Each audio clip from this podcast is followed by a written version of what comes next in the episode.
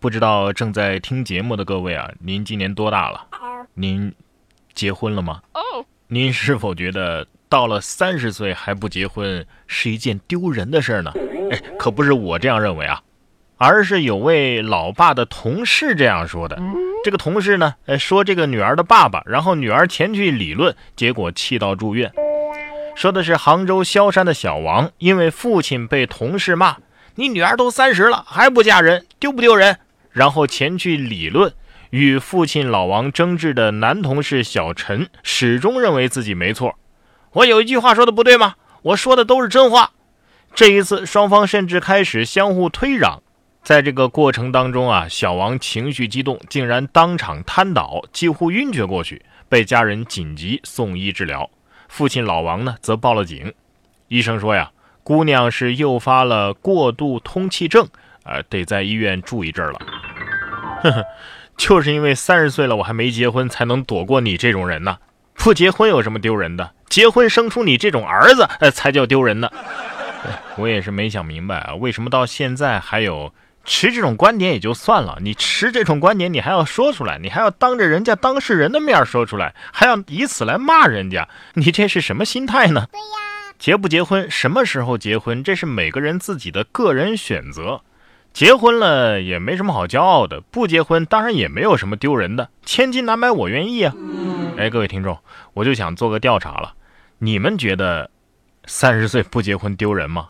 就在节目底下评论一下，我想看看大家的观点是什么。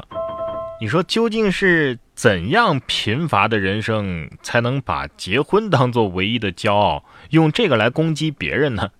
我真的是挺同情这位所谓的男同事的啊。既然你觉得结婚是这么自豪的一件事儿，那就祝你和你全家天天结婚吧啊哈。不过呢，的确有一些事儿啊是最好结婚之后再发生的，比如说怀孕，对吧？你要是没结婚就怀了孕，这属于是意外怀孕。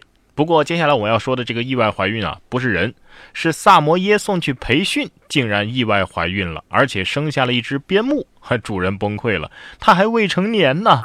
西安的刘女士很崩溃，她的爱犬萨摩耶因为乱咬东西被送往和宠物店有合作关系的训狗师夏先生处培训。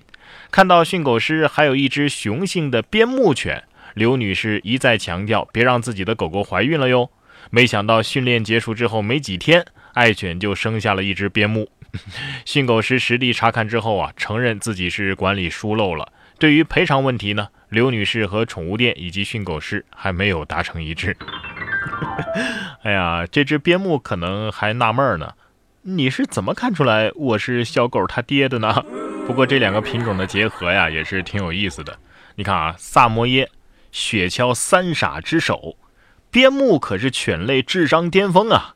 所以这是一段学渣少女爱上学霸男神，经历了一场校园恋爱，被骗情骗色搞大肚子，然后怀孕生子当了未成年妈妈的故事啊。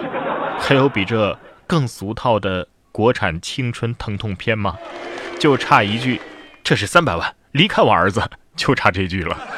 说到骗情骗色，下面这位男子啊，呃，倒也是被骗了情，但是他还不光是为情所困，而且为钱所困。但是你再困，你你睡觉去是吧？你也不能干这事儿啊。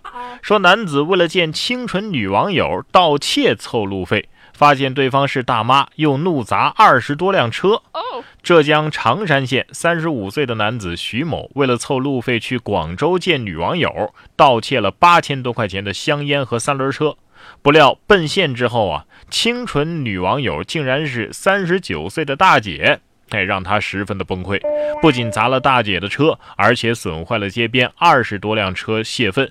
八月二十二号，徐某被刑拘，案件还在侦办当中。不是，你三十五岁，对方是三十九岁，我觉得也不算是骗了你吧啊！而且你以为我会同情你吗？我差点笑出声。就你这样的货，别说三十九岁的大姐了，乔碧罗都懒得骗你吧。说过多少次了，找对象不要只看对方的外表，也要看看自己的。你说你怎么想的呢？虽然我三十五岁无业，我是个惯偷，八千块钱都没有，生气就砸车，但是我知道我是个好男孩，配得上清纯女网友。这谁给你的自信呢？啊，小明吗？你以为你觉得的就是你觉得的？别说三十九岁的大姐了，就是千年的股市你也不见得就配得上。说最近啊，吐鲁番博物馆就推出了与千年古诗同眠的项目。游客说期待关灯。你敢跟三千年的干尸共眠一夜吗？新疆吐鲁番博物馆近日就推出了这种体验，吸引了很多人。体验者在古诗厅搭起帐篷，与干尸啊、巨蜥啊、恐龙啊相伴而眠。体验者赵宇飞说呀，刚开始还有点忐忑，但是呢很期待关灯。官方称啊，这样会让大家经久难忘。性感干尸在线陪睡是吧？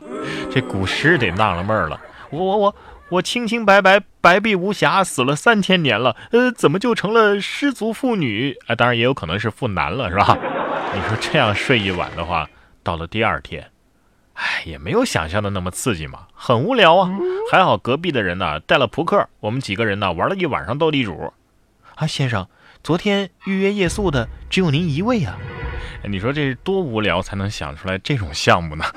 哎，说到无聊啊，相信大家都看过那个《无聊而枯燥的生活》吧？哎，对，就是朱一蛋。